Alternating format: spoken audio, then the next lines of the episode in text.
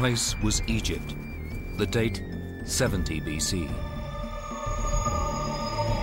The tradition of mummification had been carried on by the Egyptians for thousands of years. It was an expensive business, only within the reach of the ruling class. But for several generations, the rulers of Egypt had been Romans. Did the attraction of an afterlife mean that these Romans had become believers in the Egyptian way of death? Some 1800 years later, an explorer crossing the Sahara stumbles on a mysterious ancient ruin. What is a huge temple doing here in the middle of the desert?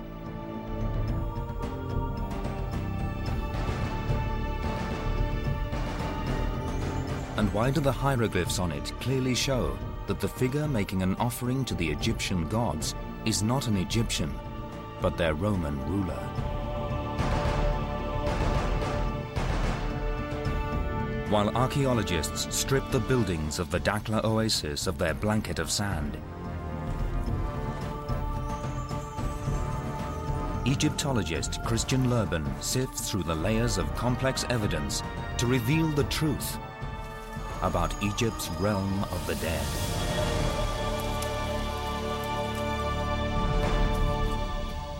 Egypt is famous for having been home to one of the world's great ancient civilizations. It flourished for over 3,000 years, beginning with the first pharaoh, who unified the country in 3100 BC. Narmer, as he's widely believed to have been called, was succeeded by a long succession of pharaohs. Most of the magnificent structures that we know and associate with ancient Egypt, including the pyramids at Giza and the temple of Amun-Ra at Karnak, date from this so-called dynastic era.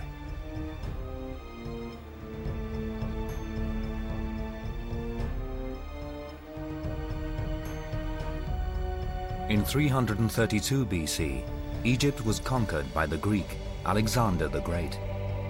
Having founded the city of Alexandria, which was to become the capital, he left just a year later, and control of the country was claimed by his general, Ptolemy.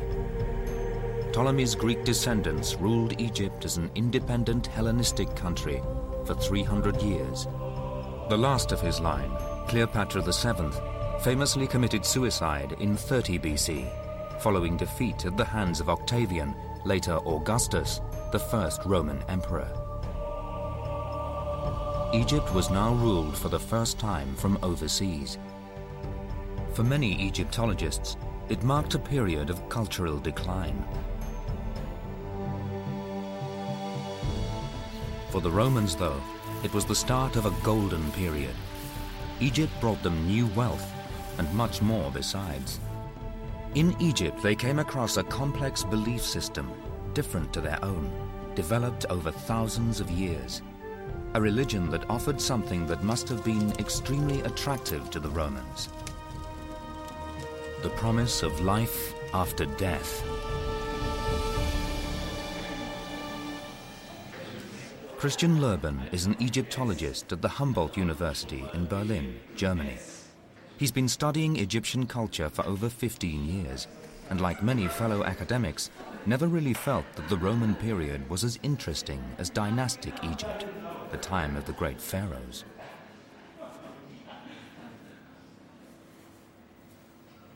But his views changed radically when he came across the story of his compatriot, explorer Gerhard Rohlfs. Rohlfs was the first European to cross Africa from the Mediterranean to the Gulf of Guinea. And in 1874, he stumbled on a temple at an oasis called Dakhla in the middle of the desert. Rohlfs' adventures spark Christian's imagination. He's particularly intrigued to find out more about the temple in the desert. Ancient Egypt is, after all, his subject. Like a good archaeologist, he decides to dig deeper. He starts a meticulous search through Berlin's archives for any record of Rohlfs' journeys. The trail leads him from one darkened storeroom to another. He finds records that look as though they've lain hidden for generations. Gradually, he closes in on his goal. what he believes will be Rohlfs' personal account of his Dakhla oasis discovery. But instead of a journal, what he finds there is something far more surprising. On the skull is clearly written the word Dakhla. Christian's curiosity is fired up more than ever. Instead of answers, his research has just thrown up more questions. There's only one way to get the answers he's looking for about the temple and now the skull. He decides it's time to forsake the halls of academia and get some dirt beneath his fingernails. His suitcase packed, he heads for the desert.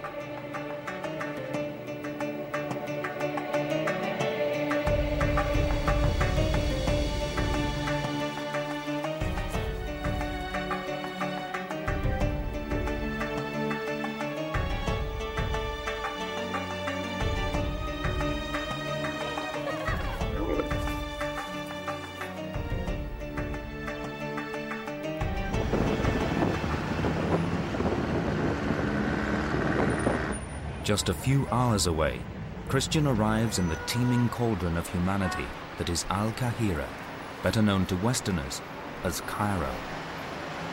Cairo is one of the world's great historic cities. Over 7 million people live here, very nearly as many as New York, rather more than London. To the southwest, Cairo merges into the city of Al-Jizah, also known as Giza another two and a half million people, and home to one of the most famous landmarks on Earth, the pyramids.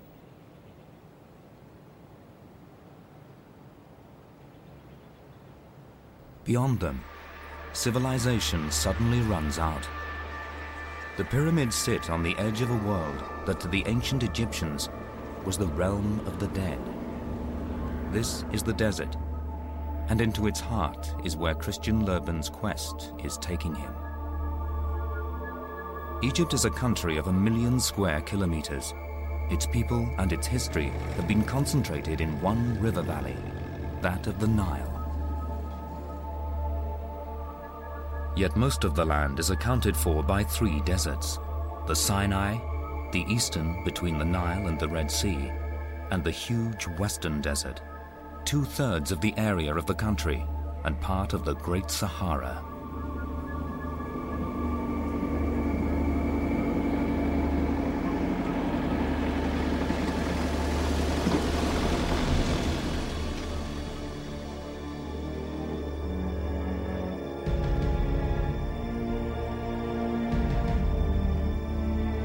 The Western Desert is one of the most beautiful and one of the driest places on Earth.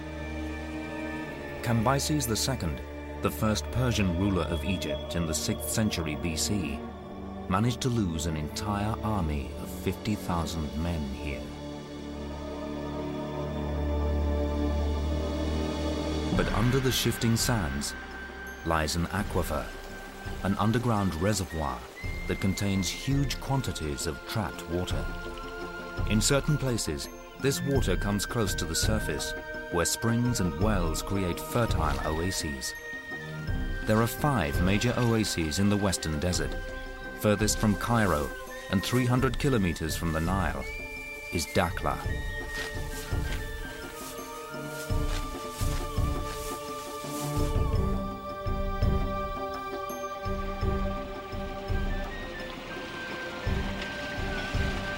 After a long, bumpy, dusty ride, Christian arrives in the past.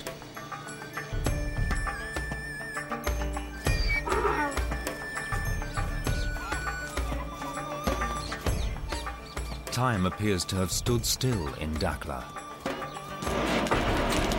It's the only place in Egypt where water wheels driven by buffalo are not only still in use, but still being made.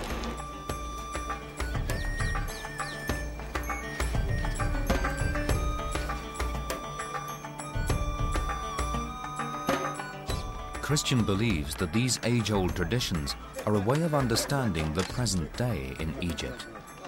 As an Egyptologist, you come to modern Egypt to do research on very old things. And many colleagues forget that um, modern Egypt, and especially places like Dakhla, show an absolute continuity of the life of ancient Egypt. And understanding modern Egypt can actually help to understand ancient Egypt.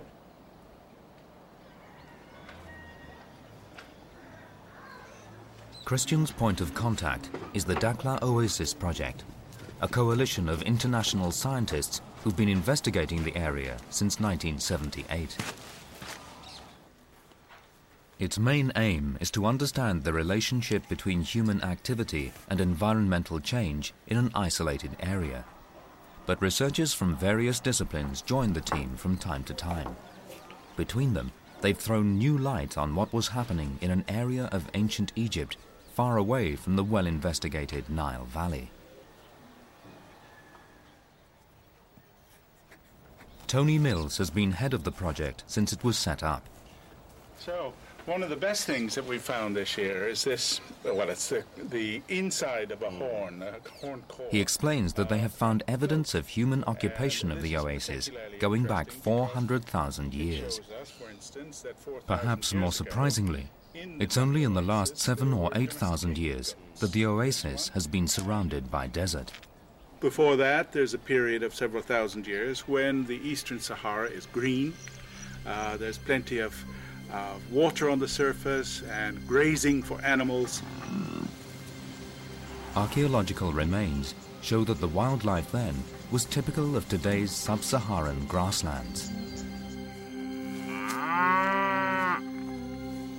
A few centuries after the Great Pyramids, built around 2,500 BC, the Dakhla oasis appeared on the map of the Egyptian rulers. There is evidence of a trade in luxury goods, ivory, ebony, ostrich feathers up the Nile to the south. Mills speculates that there was also a trade across the desert to the west, perhaps in gold, perhaps slaves. I think their motivation really was quite uh, simply economic. And the reason they came here to the Dakhla Oasis, I think, was it's the westernmost area where they could establish uh, a strong base camp and for 2,000 years, Dakhla seemed destined to remain a caravan base. Then, world-changing events began to happen not far away. All around the Mediterranean, Rome was conquering its way to an empire.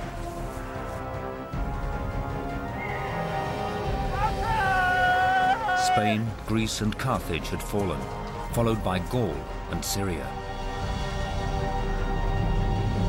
Then, in 31 BC, the Egyptian queen Cleopatra and her lover, Marcus Antonius, were defeated by his brother-in-law, Octavian, the powerful Roman consul, who thus seized the throne of Egypt. It was an event that the residents of this desert outpost probably didn't even know had happened. But it was soon to change their lives more than they could ever have imagined. Today, it might seem difficult to believe that life in the various small towns and villages around the Dakhla oasis has ever changed dramatically.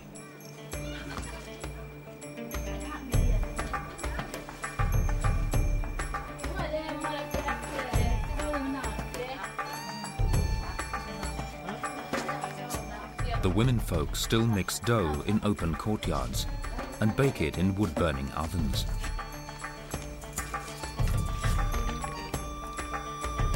جايب ولا يلا عديها اي حاجه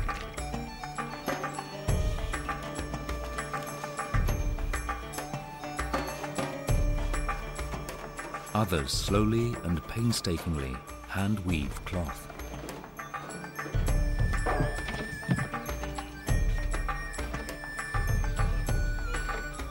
Potters turn elongated water bottles on their wheels the shape hasn't changed in a thousand years.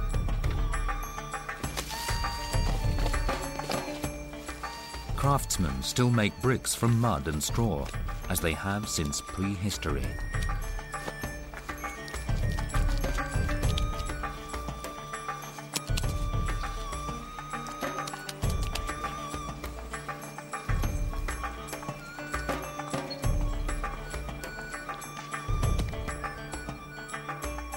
There is more to Dakhla than today's simple mud brick houses.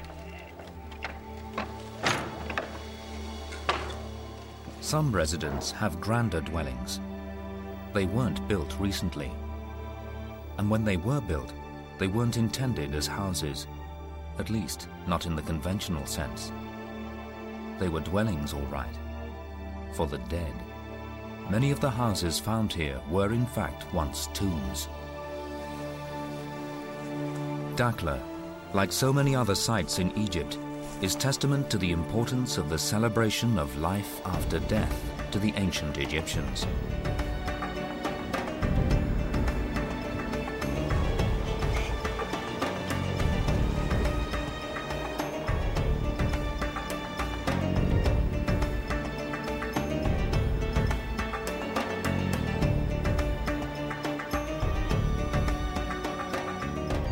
Enjoyable as he finds it to pass time observing life in the oasis today, Christian has an appointment with the past, with the spirit of the man who brought him out here to the desert.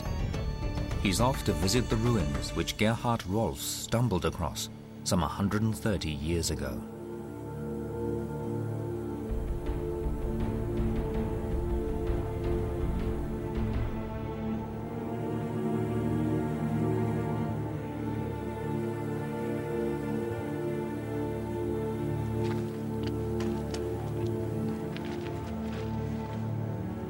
Olaf Kaper, a Dutch Egyptologist working with the Dakhla Oasis project, shows Christian around the site of this classic Egyptian temple. Excellent. Yes, let you come.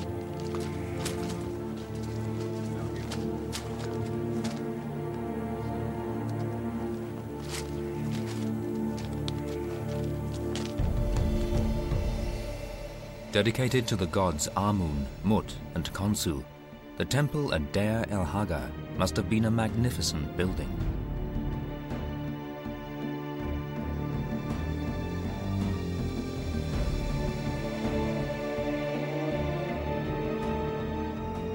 Inside was an open court flanked by columns, perhaps inspired by the Avenue of Rams at the fabulous Karnak temple in Luxor. To remove any doubt that this is Rohlfs' ruin, Christian finds his party's names carved neatly into one of the columns.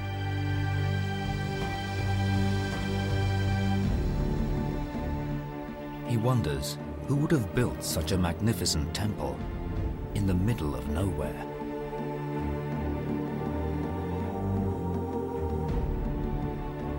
He's about to discover the first of several surprises that Dakhla has in store for him. crown. The superb reliefs and hieroglyphics that adorn the temple show something extraordinary. Among them can be seen representations of Egyptian gods accepting an offering from a pharaoh. Nothing particularly remarkable in that, except in one rather important detail. The hieroglyphs show, quite clearly, that the pharaoh is not Egyptian, as Olaf Kaper explains. This here is an inscription dedicating the temple or this part of the temple to the god Amun. And here we have the cartouche of the emperor Titus. Titus Caesar says, and then it says he built this beautiful temple to his father Amun. Every pharaoh had a complex series of names and titles represented by hieroglyphs contained within an oblong border called a cartouche. This became, as it were, the pharaoh's own personal logo. Here, Titus Caesar is represented by the symbols Ti, Tos, Si, Sir. Titus was the Roman emperor between 79 and 81 BC, some hundred years after Egypt had fallen under Roman dominion. He's not alone on the walls of this mysterious temple. The hieroglyphics in other parts of the complex indicate two of Titus's predecessors, Nero and Vespasian. The depiction of Roman emperors on an Egyptian temple might at first sight seem surprising. Would the Egyptians themselves have wanted to include representations of foreigners, those of another faith, on their sacred buildings? Could it mean, therefore, that it was the Romans who built this splendid Egyptian temple? The answer is apparently not.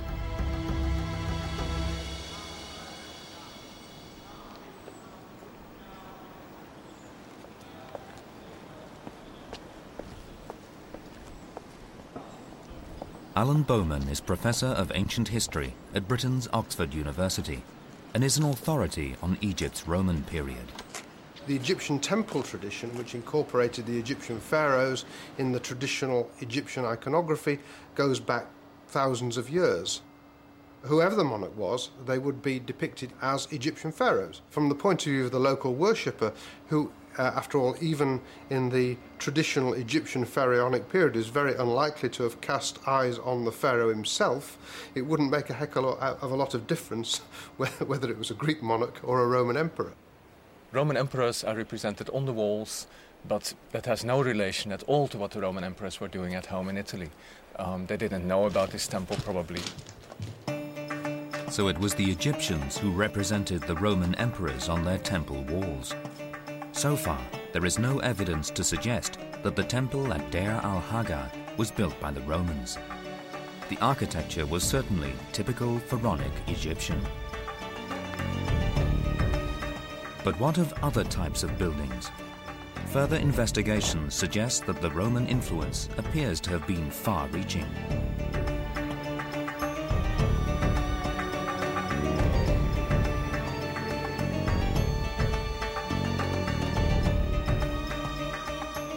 Christian continues his search.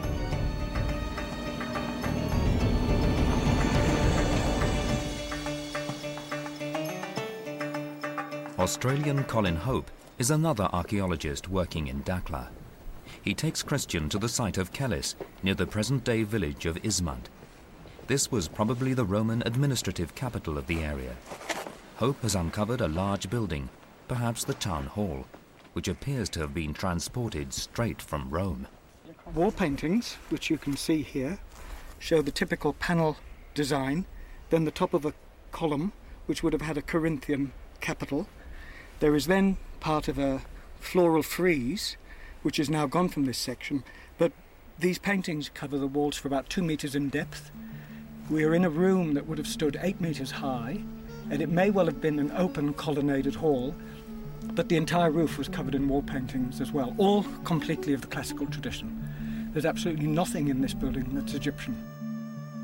Does this mean that while they left religious buildings to the Egyptians, the Romans created the civic buildings? Again, this is not the whole story. Prior to the arrival of Alexander the Great, the Egyptians had no use for this sort of building such administration as there was locally tended to be conducted within or around the local Egyptian temples. The Greeks and Romans is different. Uh, they, they have public administrative buildings. There is no native Egyptian architectural tradition which would uh, produce buildings of this sort. Building design was an indicator of the prevailing architectural style rather than the nationality of the architect. In the case of the temples, there was a long local history. Civic buildings, on the other hand, were a new thing and reflected contemporary design, which was classical Roman. Olaf Kaper again. There's paneling exactly as in Pompeii. This is classical art of the time when it was built.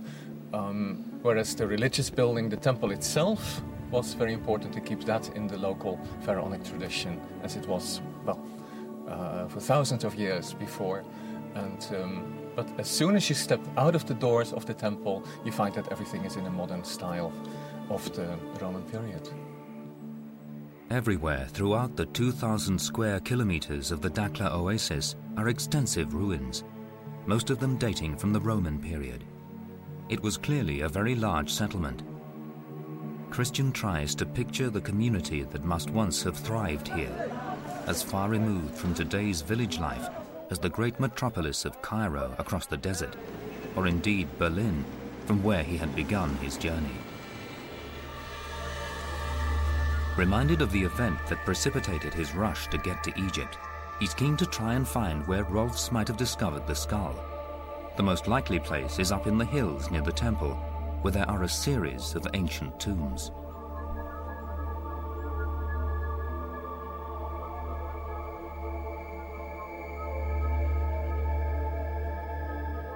Again, Christian finds himself delving back into history. But this time, he's not searching for something already catalogued in a dusty archive. Now he's at the source, digging in the sands of time for first-hand evidence of a society that existed 2,000 years ago.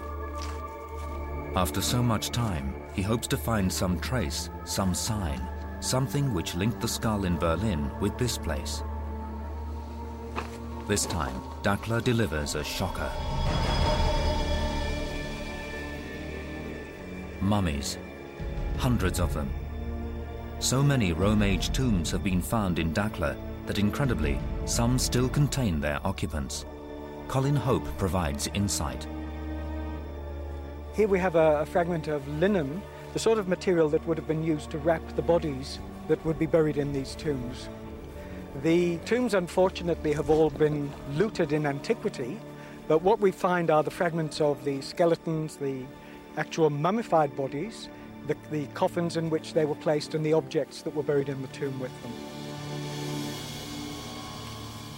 Mummification was an expensive business, associated in dynastic Egypt with the pharaoh and his immediate entourage. But here, in the middle of nowhere, there appears to have been a whole society of nouveau riche who could all afford the royal after-death treatment.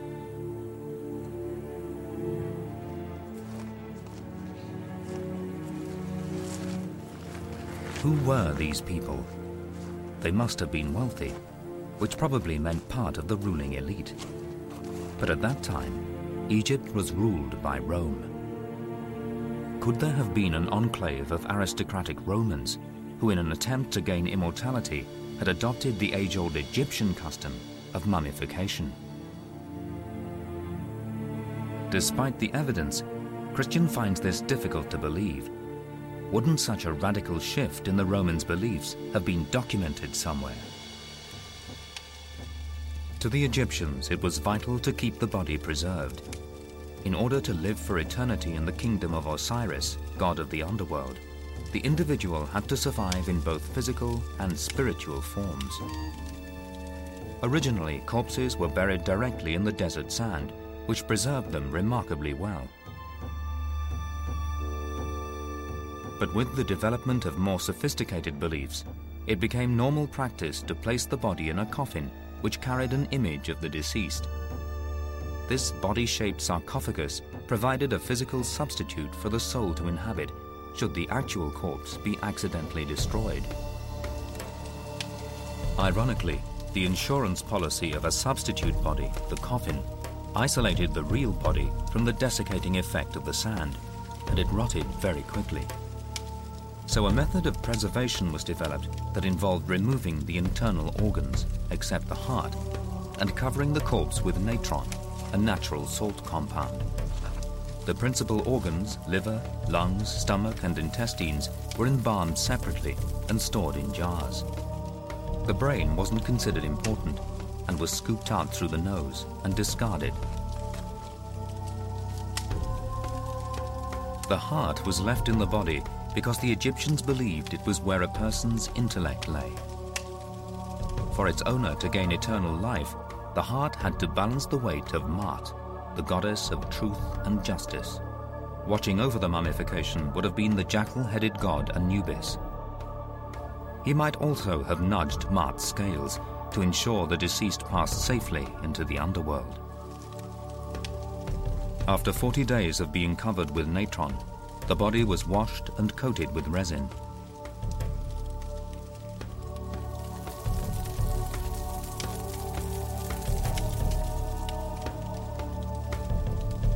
Finally, it was ceremoniously wrapped in many sheets and strips of linen, with pieces of personal jewelry and magic amulets placed between the layers.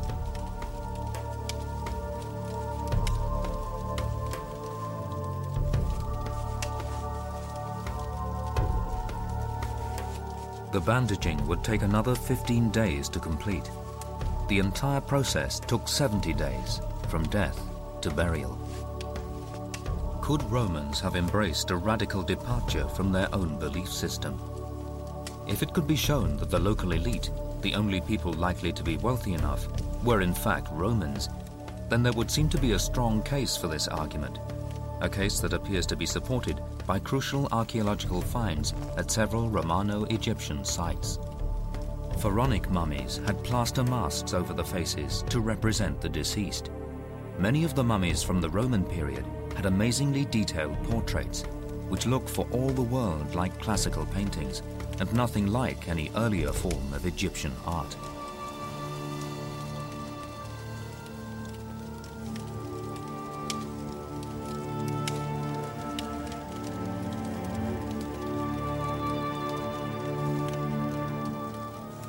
The figures in the portraits, in their dress, their hairstyles, and their makeup, give every appearance of being Roman.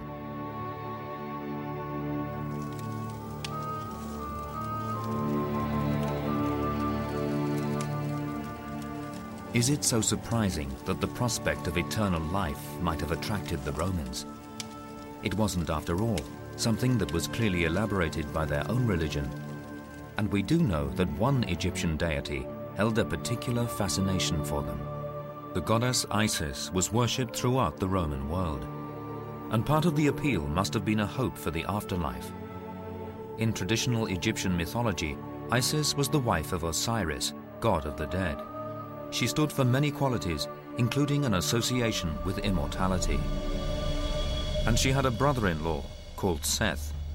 Unlike the belligerent Romans, the Egyptians didn't have a dominant god of war, but they did have Seth. Depicted as a mysterious animal, he was the bad boy of the Egyptian pantheon. He was the god of chaos and confusion, who murdered his brother Osiris. He became patron of the desert and of foreign lands. An appealing god, therefore, to the two cohorts of Roman soldiers thought to have been stationed in Dakhla to protect Egypt's western front. Is it possible that so far from home, these conquering warriors passed their time dabbling in a new religion? In a different part of the oasis lie the ruins of another large temple, and this one's dedicated to Seth. The walls standing today date from the Roman period, though as Christian has discovered, the temple is very much older than that. The god Seth is a very ancient god, and recent excavations have shown that he had a temple here already 4,000 years ago. And this temple continued to exist until the Roman times. Christian has one big question on his mind. Did a community of Romans living in Dakhla go native and embrace the local belief system?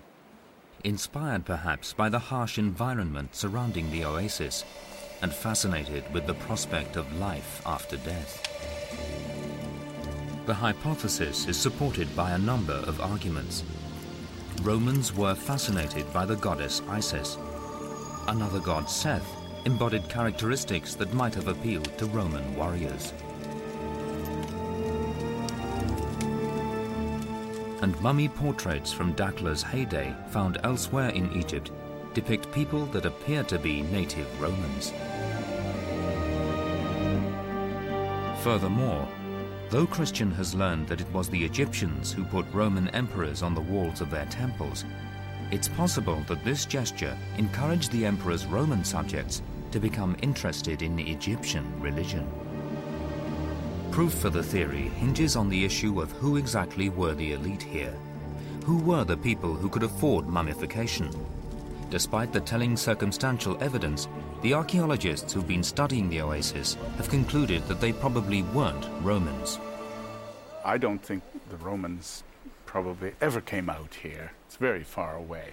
I mean, far away from, from Rome or even from the center of uh, the political government in Alexandria. And I think it was all just administered on a local basis. When we talk about Roman period Egypt, the number of actual Romans from Italy was very few and they would be concentrated in the administrative centre at Alexandria. There may never have been a Roman in charge of Dakhla. They're all Egyptians who are dying and being buried here. These would undoubtedly have been the local Egyptian population, probably the more wealthier of the residents at the village, undoubtedly not actual Romans. It appears that Dakhla was a thriving cosmopolitan metropolis where the Egyptian subjects, rather than Roman rulers, lived like lords and died like kings. But how can the mummy portraits be explained? Though none have yet been found in Dakhla, they do appear to be the most striking evidence of Romans adopting Egyptian ways. Bodies that are buried in the coffins you will have seen are Egyptians. Um, but when you look at the faces on the actual paintings themselves, the style reflects Greek and particularly Roman painting styles. So when you actually look at them, you think you're looking at a non Egyptian, in other words, a Roman. But instead, they were in fact wealthy Egyptians who could afford to observe mummification, but in a style that followed the imperial fashion of the time. Oxford's Professor Alan Bowman explains. These people would have been high status people, local landowners, uh, almost certainly who made most of their money out of agricultural products, uh, growing them and trading in them. People who found this funerary iconography most attractive would have been those who wished to portray themselves as people of high prestige within the local elite context. So we're talking here about people who would have had uh, connections with local Roman or Roman imposed administrators and on the whole, the wealthier sections of the population. They probably dressed as Romans in life, and in death, their portraits represented this Roman style, both in the way they appeared and in the way that the paintings were executed.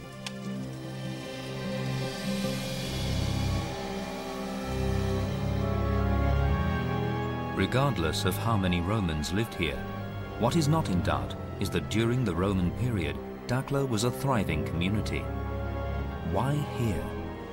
Why at a remote oasis in the middle of one of the world's most inhospitable places? To answer this question, we have to ask another. What was the main reason for Rome to absorb Egypt into its empire? Egypt was extremely wealthy. Uh, it was wealthy because the agricultural base was extremely fertile. And in the first century BC, the Romans were certainly attracted, hugely attracted, by the wealth which Egypt could provide. Individual Romans like Caesar and Pompey were certainly very conscious of the wealth which could be gained from Egypt, both in terms of state revenues and in terms of the extent to which they, as individuals, could enrich themselves, which Roman commanders and generals were not averse to doing whilst out on official business. Egypt contributed as much income to the Roman state treasury as all of the provinces of Gaul combined. Tony Mills in Dakhla agrees. I think it's like colonialism in the 19th and 20th centuries, anywhere in the world.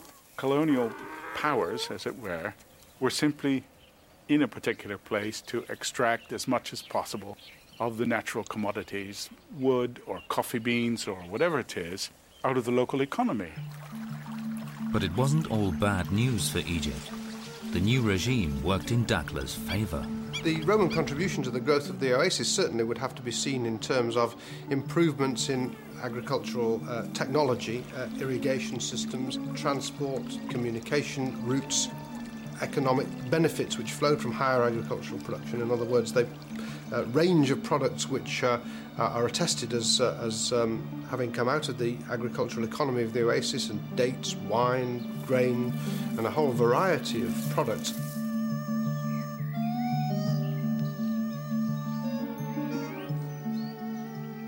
So there are uh, a great number of uh, Roman monuments, together with uh, a large community of farmhouses, villages, and all these kinds of things, aqueducts and so on, which go to make up a thriving uh, farming community here. And I think the Romans probably uh, encouraged migrations uh, by providing all the sorts of things like seed corn and uh, agricultural implements. It would seem that the Roman agricultural development scheme was successful for three or four centuries. one of the signs of the fact that Egypt was so vital to the Roman economy and to the Roman administration in general was the fact that at the very beginning, uh, Augustus, the Emperor Augustus, or Octavian as he then was, created a new system which he personally appointed the provincial governor. Militarily, the province was controlled by a force of uh, at first three legions, then reduced to two, and then reduced to one um, and a group of auxiliary units, about nine auxiliary units of 500 men each. So it's not a huge number of uh, military personnel. Yet they managed to control a country the size of Italy, France, and Britain combined. How did the Romans rule such a large and sophisticated country with such apparent lack of effort? Firstly, there was the issue of geography. One of the interesting and important features of the province of Egypt itself is that because there is only really one major communication route, uh, control of the province depends on control of the Nile Delta and the valley. But perhaps more significant was the rigidly bureaucratic way in which the country had been governed by the Ptolemies for three centuries, to which the huge amount of surviving written material is eloquent testimony when the Romans arrived in Egypt, what they found was a very highly developed and hierarchical bureaucracy, and quite a lot of the infrastructure clearly remained in place. Uh, the Roman government imposed a layer or two of upper level administrators who would have been Romans, but the local officials who controlled the regions and the districts and the towns and the villages were, to all intents and purposes, part of the same network which had already been developed under the Ptolemaic monarchs. This was in marked contrast to the situation in Britain, for example, where prior to the arrival of the Romans, the country consisted of a scattered assortment of warring tribes.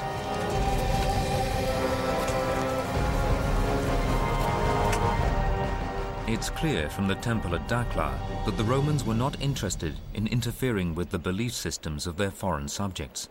Indeed, the local administrator, who was probably an Egyptian appointed by central government in Alexandria, was most likely responsible for organizing the temple's construction, a move designed to be popular with the people. From their side, the Egyptians appear to have been remarkably open-minded in their attitude towards their rulers. The passing of Ptolemaic rule was probably unmourned, particularly in the case of Dakhla, whose residents stood to benefit from the investment that the Romans were obviously making in the oasis.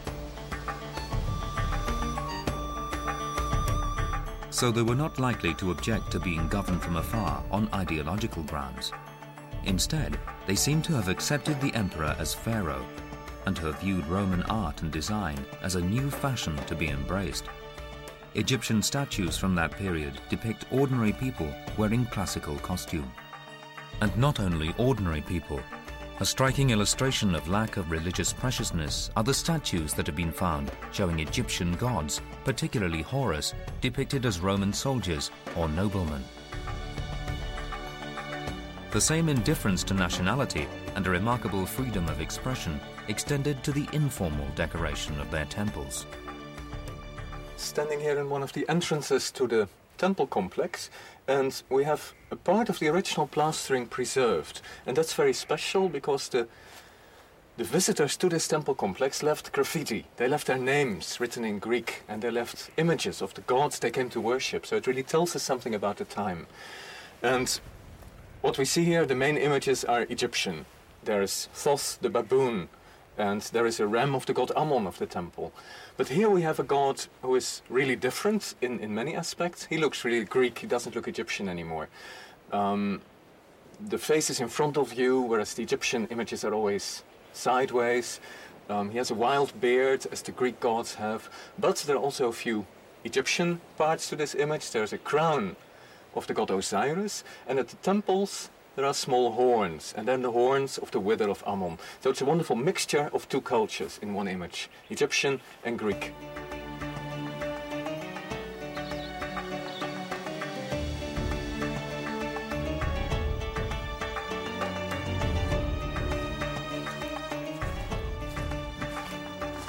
Dakhla must have been a remarkable jewel in the desert, in an oasis that today gives the impression of a simple rural way of life there was once a rich, cosmopolitan society where minds were open enough for cultures to mix. Commodities were brought into the oasis from all around the Roman world. We have, for example, fish being brought in from Spain, and we've actually found the jars that that fish came in here at this site. So it participated in the full, let's say, network of Roman exchange around the Mediterranean. We have examples of glass made during the Roman period, the faience, the ceramic. All of it is very, very typical of what we'd call Roman period in Egypt. But almost inevitably, this earthly paradise wasn't to last. I think it was quite successful until the Roman Empire itself divided and the whole trading regime probably collapsed at that point, which must have been very hard on the local farmers. Uh, they, you know, they would have been overproducing to supply this huge world market, which all of a sudden disappeared. So uh, it's always the poor farmer who gets it in the neck in any country when this sort of thing happens.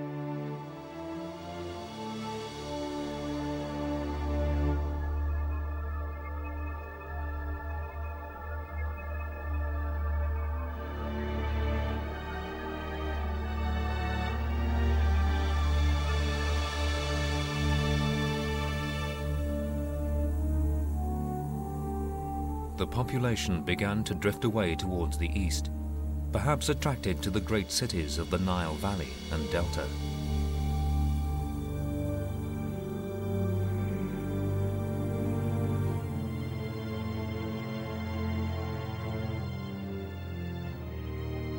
Within a few hundred years, Dakhla's grand buildings had disappeared under the shifting sands, to remain preserved for a thousand more.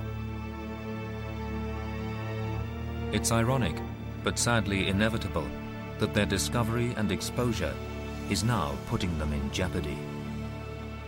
Every time I look at this scene, I'm sort of struck by the fact how it's all bleaching away. It, it's, it seems to get more every year. Um, and that shows how much haste we must make, really, in recording all of this. It, when you look at the skirt here of the pharaoh, there's so much detail in it. Small details which you can't see in the relief at all. And this must all be documented in some way before it really disappears.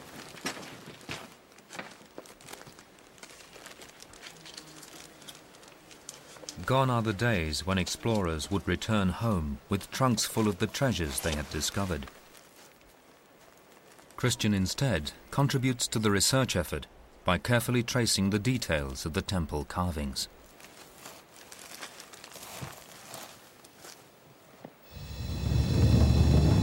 Christian set out on his adventure to Dakhla with an old skull and a faded photograph of an ancient temple.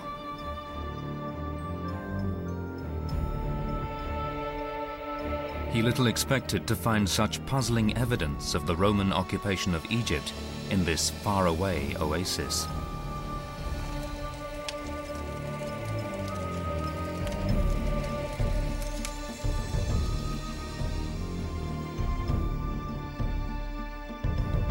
Still less did he think that in a distant oasis, in the middle of a huge desert, he would discover that the local Egyptians had developed, with the help of Roman investment and inspiration, a sophisticated, cosmopolitan, outward-looking society.